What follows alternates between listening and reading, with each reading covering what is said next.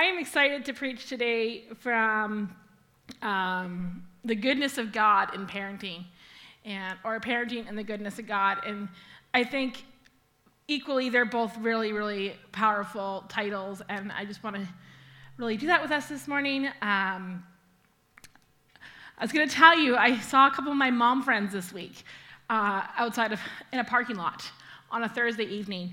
And uh, we were sitting there chatting, and my one friend, she did like a drop the mic moment, and she's like, Hey, you guys, I did it. I have kept humans alive for 18 years. And we all cheered for her because it was just, it's so true. This is something to cheer about. And then we decided to add all the ages together and see how far we have come. Parenthood can look like a lot of different scenarios. In the past year, the amount of social media posts with moms barely holding on, with crazy stories of parenting in the middle of pandemics, uh, with parents barely surviving, feeling overwhelmed, frazzled, and just done. And you guys know me, and you know that I have had these moments. As I was thinking about all these things coming up into Mother's Day and going through my memories of the past year, I felt that, you know, we can really all relate to this, and it is really good to remind ourselves of how God is good in the middle of parenting. So, would you pray with me today? Lord Jesus, I thank you so much for today. Father, I thank you for the opportunity to speak to the people that I love, the people that I know, and the people that I don't know. So well, Lord God, and those who are listening online, Lord Jesus, I pray that you would just meet us in our homes today. Father God, that your hand would be upon us, that you would be speaking to us, would be speaking to our kids. Even in this time today, Lord God, and that we would really be able to just hear your goodness, your promises, and your truth to us. In your name we pray. Amen. The goodness of God in parenting. I was thinking, my goodness, that feels like a really heavy topic. And I was looking through it and I was thinking about it. I was like, well, as I go through this today, you're going to hear me mention a couple friends.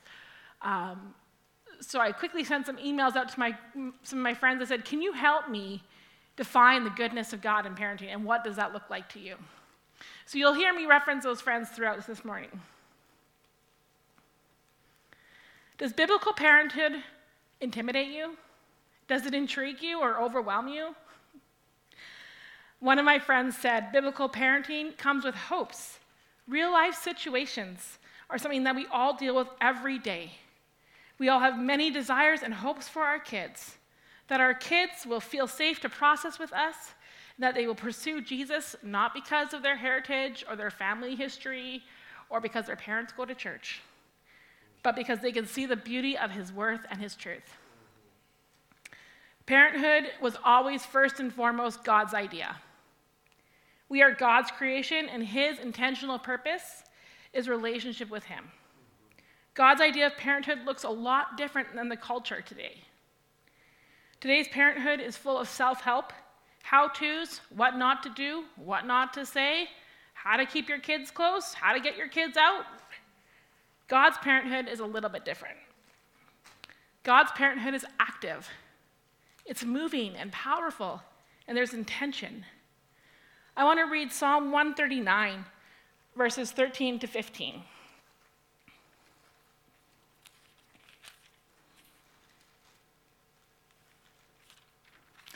For it was you who created my inward parts. You knit me together in my mother's womb. I will praise you because I have been remarkably and wondrously made. Your works are wondrous. And I know this very well. My bones were not hidden from you, and when I was made in secret, when I was formed in the depths of the earth. Through those verses, I want to go through a little bit of, of three things that God's parenthood is. There's active purpose in creation. God actively created us purposefully. It was beautiful. There's purpose in every child's life. There's purpose in every one of our lives. God's parenthood is worshipful. God's parenthood is a constant sacrifice of giving of ourselves, our time, and it's much like worship. when we take a snapshot of what parenthood looks like, I am sure that we can all see where it was a giving of ourselves to our children. Whether it be laundry till 10:30 at night or lunches every day or cleaning up after everything every day. But we don't just quit. In fact, in the sacrificial giving of our time and our energy and our love, we find purpose for our families, with our families. Same with worship to the Lord. In the giving of ourselves, it is our choice to follow after Christ. It is to follow him and his commands, to fac- sacrifice our lives to him, and to lay down and surrender ourselves to him. When we were pregnant with our first child, we had a miscarriage at about eight weeks along. It was hard and it was difficult. And it, I remember grieving for a long time. We had just known of the baby that morning, actually. We had had some ideas, but we weren't really sure. And that morning on the way into church, we were telling friends, we were so excited. And that afternoon, as we're sitting at lunch telling our family, something started to happen, and I realized that we may be losing the baby. We rushed to the hospital. I remember crying in the triage room and grieving the loss of this baby. And I remember the nurse coming in and asking Paul if he was the daddy. And it was so incredibly hard. We had been waiting for this baby. And it was very, very difficult. But even in that, I remember holding on to the promises of God that he was who he said he was, that he was and he is Jehovah Jireh. He is my provider. He is Jehovah Rapha. He is my healer. And we had promises of this child. And the Lord promised this child to us. And so there was a little bit of, I need to trust you, God, in this because I thought you promised this and now it's gone.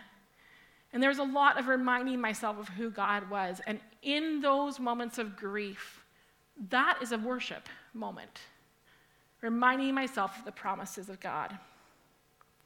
When Samuel was born, he's almost 14, we were so full of joy and thankfulness. We had our friends, Norm and Nikki, come to the hospital to, to visit us with Samuel. And I remember holding the baby out to Norm, holding Samuel out and saying, Norm, would you pray a blessing over Samuel? And I was so privileged to be able to do that with a longtime friend. And uh, he starts praying, and I'm, I'm sitting there and I'm agreeing with him, and I'm like, Yes, Lord, do it, Lord, you know. And then Norm says, We surrender Samuel back to you, Jesus. And I said, Hold up now. I was not okay. I was not ready to do that. I just got this kid. He's mine. I was not ready, and I wasn't sure I could agree with that. I was like, What? Norm, what did you just pray? No one said you could pray that. Um, Ann Voskamp shared a, shared a blog this morning, this weekend, and uh, something that she, some things that she said really struck me. She said, Parent or child, we are no different.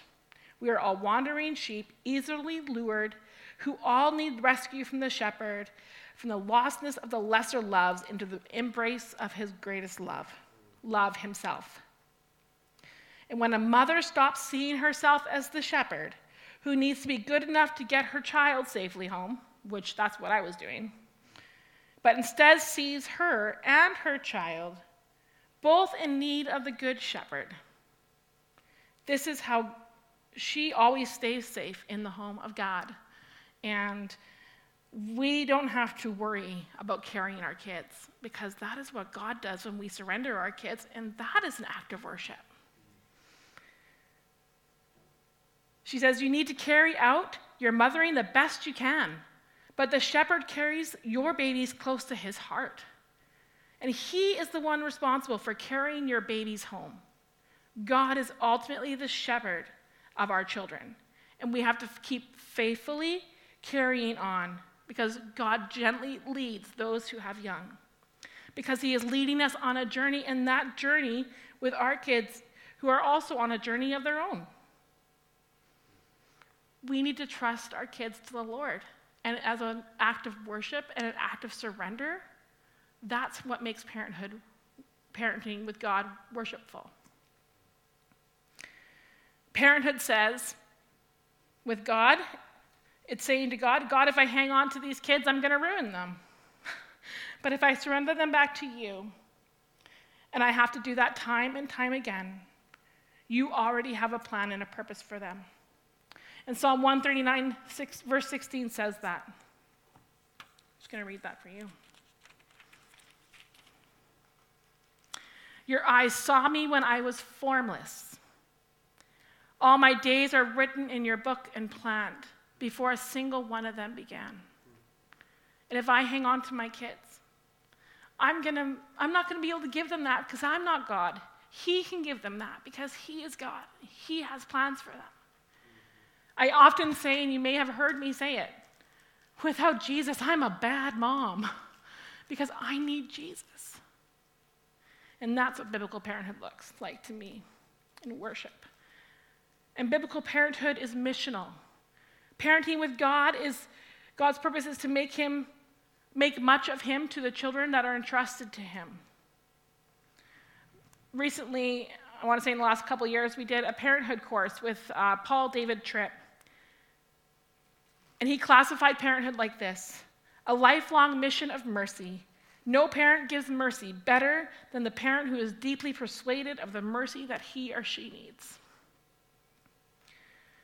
I asked a couple, one of my friends um, that I was going to mention here, she, she said, Biblical parenting is inspired by God's love and the Word of God, recognizing that we are merely humans, completely dependent on God for absolutely everything.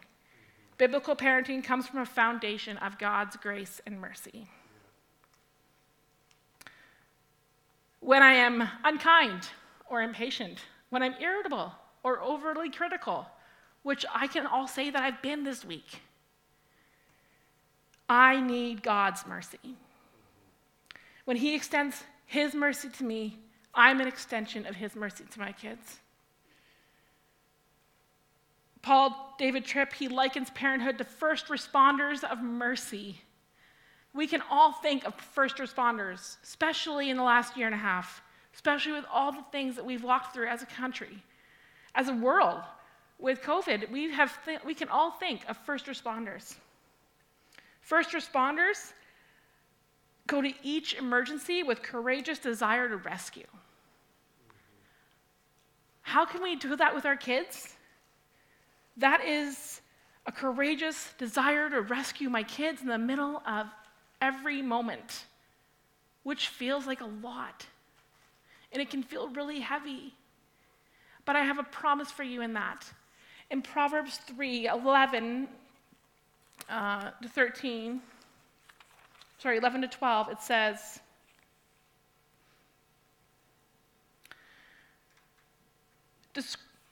sorry. There it is. Uh, do not despise the Lord's instruction, my son, and do not loathe his discipline. For the Lord disciplines those he loves, just as a father disciplines the son in whom he delights. And maybe courageous rescue for our kids looks like discipline, and it can look overwhelming, especially when it's like the 10th time you felt like you've done that today. But it's a way that we actually love our kids. And that can look like rescue for them. I was thinking about this, and I was thinking about the, the epitome of mom guilt or dad guilt. It's easy to see our failures. Am I really fit to be a mother? Did you not just see me lose it right there? I just want to go behind a locked door. I can feel all the plates spinning, and now they're crashing to the floor. All of these things, you guys, I have personally felt. But you know, God is a God of life. The guilt that we easily feel is an attack of the enemy. Satan hates families. And he hates that we depend on God and the gospel. Satan's plan is not to make us undo motherhood, but to stop our dependence on God and the gospel to help us in motherhood. Satan's desire is to have moms drinking wine at 2 o'clock in the afternoon because they can't make it through the day. That is not God's desire. How, in the midst of all of our failures, are we going to see God continue to go? We're going to depend on God, and we're going to walk through that. Ann Voskamp said, Motherhood is never about training your children to be good so that they'll never fall. It's about letting them see you fall in love with God every day. Parents, and especially the parent, the primary care parent, can feel very lonely. Not only is it the pressure all around us to raise these kids well, but it's to keep a clean house and to eat healthy foods and to get them into sports and keep them busy and keep them at home and make sure everyone's happy and doing well in school. And did they read today? Is the homework done? Did you do your piano? I was recently listening to how I feel that that is, that is how it feels sometimes, right? Like there's all these responsibilities, there's all these things we need to get done, and we can feel like our own little island in our houses trying to make everything work. This spring, I was listening to a sermon from a lady named Jo Saxton, and she was sharing about leadership and relationships that leaders need to have, and I thought, this is so true also for families, for parents. In Ecclesiastes 4 9 to 12, we read, Two are better than one, because they have a good reward for their efforts. For if either fail, falls, his companion can lift him up. Also, if two lie down together, they can keep warm. But how can one person alone keep warm? And if someone overpowers one person, two can resist him, and a cord of three is not easily broken. We have probably heard these verses in relation to marriage at a wedding. but when you read the verses in context, you see they actually refer to living in community. As a whole, it is often said for those that are called into ministry that you're actually going to be a pretty lonely person because you're going into ministry. And actually, friends in ministry told me that when we came into ministry, but that is not God's plan. Equally so, you can feel very alone when you're parenting your kids. You don't really want to admit that something's not great because then it makes you not look so great. Or maybe it's just really hard to be that real.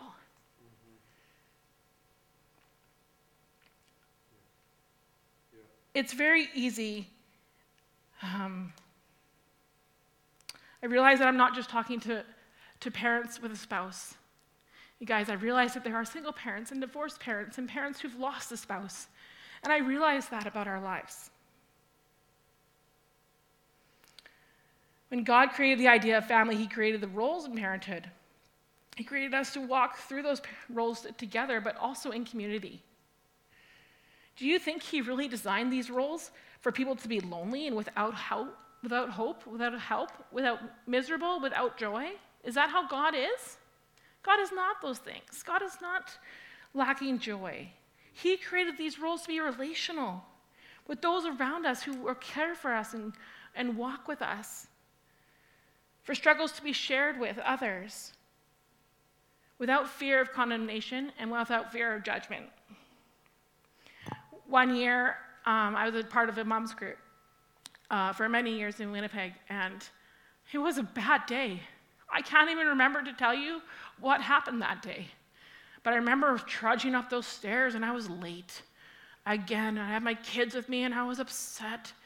And I walked in the room, and I didn't say a word, and I just started to cry. And I stood there looking at all my close friends and their kids knowing I had interrupted the Bible study and I'm just crying. And the first thing they did was they all stood up, they surrounded me, and they prayed for me. Because that's what parenthood is walking in community with people. Because if I didn't have those ladies that day, it would not have gone any, it would not have gone well. It probably would have gone very, very, very badly throughout the rest of the day, and who knows throughout the rest of that week. Parenthood is about community. And that's what God's idea of parenthood is. So, without the intimacy and deep relationship with God and, and the community of others, we are on the struggle bus with no hope of the journey ever ending. And I think that's very, very true. So, how in all of this do we see the goodness of God? I want to take a second to recognize that we're not all parents. And I know that those listening are not all parents of young kids. Maybe you're parents of teenagers. Maybe you're a young adult waiting for when it's going to be your family, or maybe your kids are all grown up. I want to recognize you today because you know what? You guys can also see the goodness of God. And this is not just for parents, it is for all of us to remember the goodness of God and to cement it into our hearts. When I think of the goodness of God, the first thing I think of, guys, is I'm taken back to the mountain where Moses is demanding to see the glory of the Lord. In Exodus 33, it talks about this. And Moses is in conversation with God, and he's desiring that the Lord's presence and favor, favor will go with the people. In fact, Moses does not want to leave unless the presence of God goes with him. God, in his infinite wisdom, knows that when Moses says, I want to see your glory, what Moses really needed to see was God's goodness. Moses had already seen all kinds of signs and wonders at this point, but he needed to encounter the goodness of God. After Moses, after God shows him his goodness, Moses comes down the mountain, and his face was radiant as a result of meeting with the Lord. And Moses actually wears a veil going forward because his face is always radiant because he's met with the Lord. Moses is an ordinary person. Moses desired to see the goodness of God, and Moses became a vessel that God used to teach his people his ways. Moses was strengthened after his encounter with the Lord, seeing his goodness. Moses then mirrored the Lord's character to the Lord to, to his people. That sounds a lot like parenting to me. God is the same yesterday, today, and forevermore, and God's desire is to show us his character and have us be mirrors of his character to his children and to our children. So, how do we see God in his goodness in every day, in the everyday grind of parenthood? How do you see his goodness? Turn with me to Psalms 27.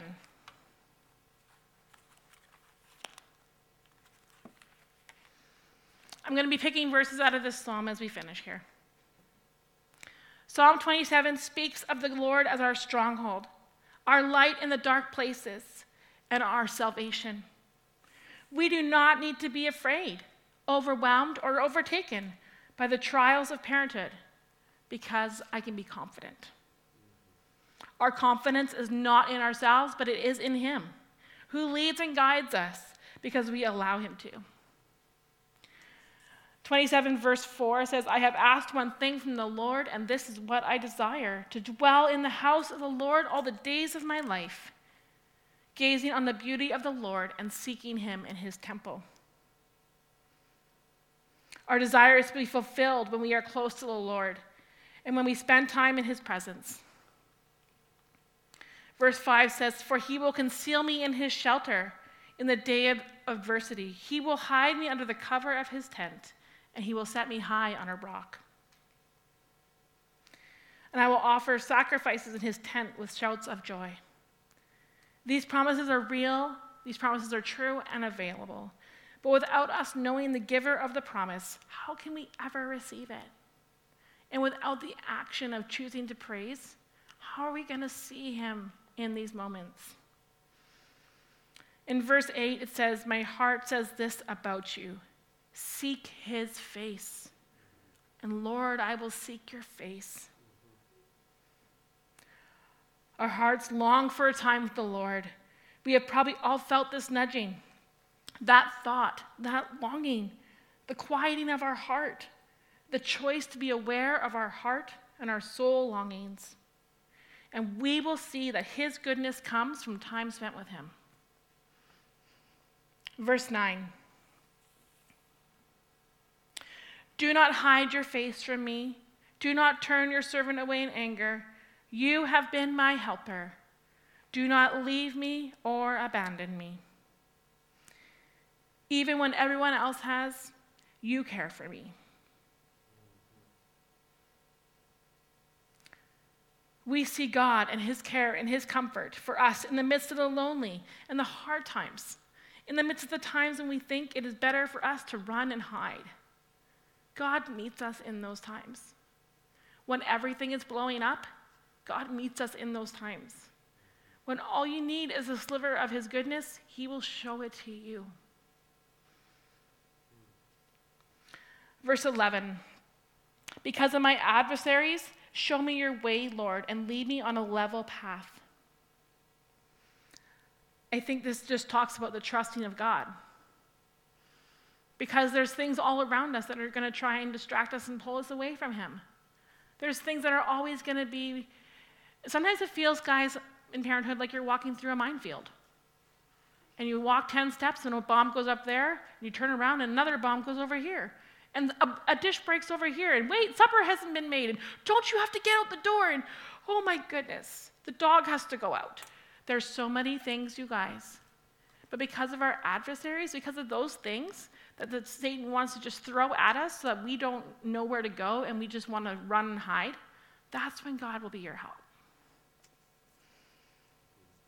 Verse 14 Wait for the Lord. Be strong and let your heart be courageous. And wait for the Lord. And right before that, it says, I am certain that I will see the Lord's goodness in the land of the living. That is so important. I am certain that I will see the goodness of God in the land of the living with our continual surrender and choosing to wait for God. With our continual surrender, we will see the, the goodness of God in the land of the living. You'll see the goodness of God in your homes, in your jobs, in your workplace, in your towns, in your families. You will see the goodness of God as you wait and trust in Him. Be strong, let your heart be courageous, and wait for the Lord. Depend on God, and we will see Him working in all the ways around us. Primarily, our kids will see through us our walk with Jesus and following his lead in our lives. They will know of his goodness because of how we speak of it. They will know of his goodness because of how we sing his praises. They will know of his provision because we mention it and we talk about it. They will know of his promises because we will remind them and guide them, and at the same time, be reminding ourselves.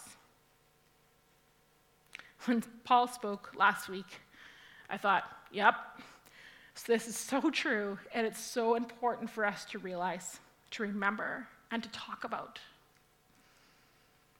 Solidify this in our hearts, in our lives. And when we, when we remind our hearts of who He is, it brings us into Him, the forefront of our moments and our days.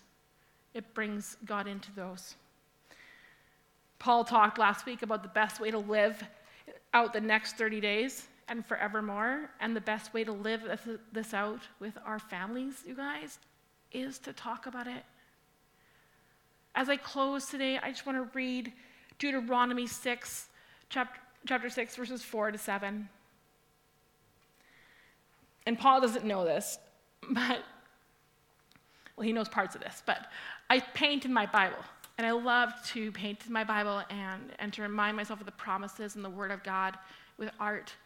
And about a couple years ago, I wrote in Deuteronomy 6, I wrote, Hear, O Martins, because it's for my family. Hear, O landmark families. Hear, O fill your family in. The Lord our God, the Lord is one. The Lord, love the Lord your God with all your heart and all your mind, with all your soul and with all your strength. And these words I'm giving you today are to be in your heart. Repeat them to your children. Talk about them when you sit in your house, when you lie down, and when you get up I'm so thankful for those words. I'm so thankful that God knew that I was going to need that reminder.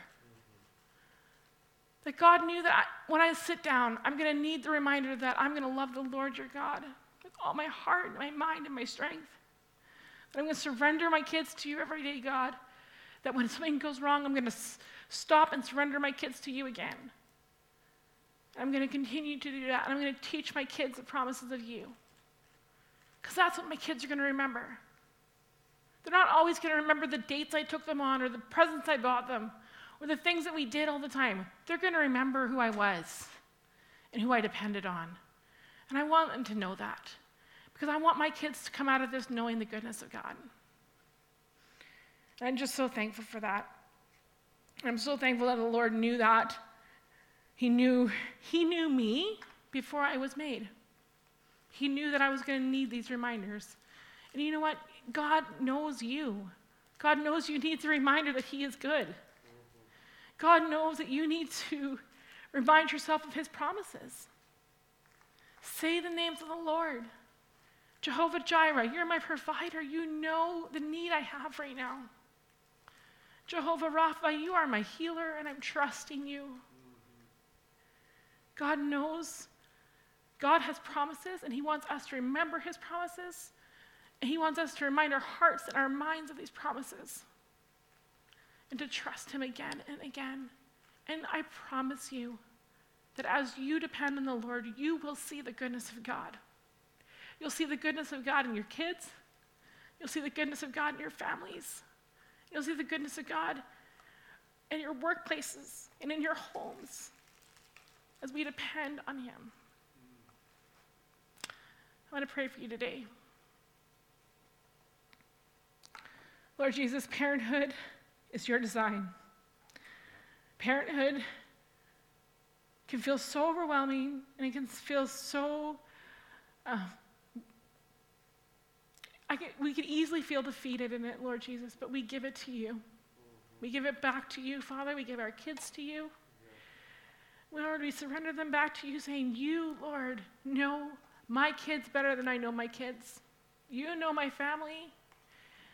Lord Jesus, I just, I thank you, Father, that we can continually to surrender to you and we can continue to remind our hearts the promises of you in our minds, Lord Jesus, and we will see your goodness of God, your goodness in our families.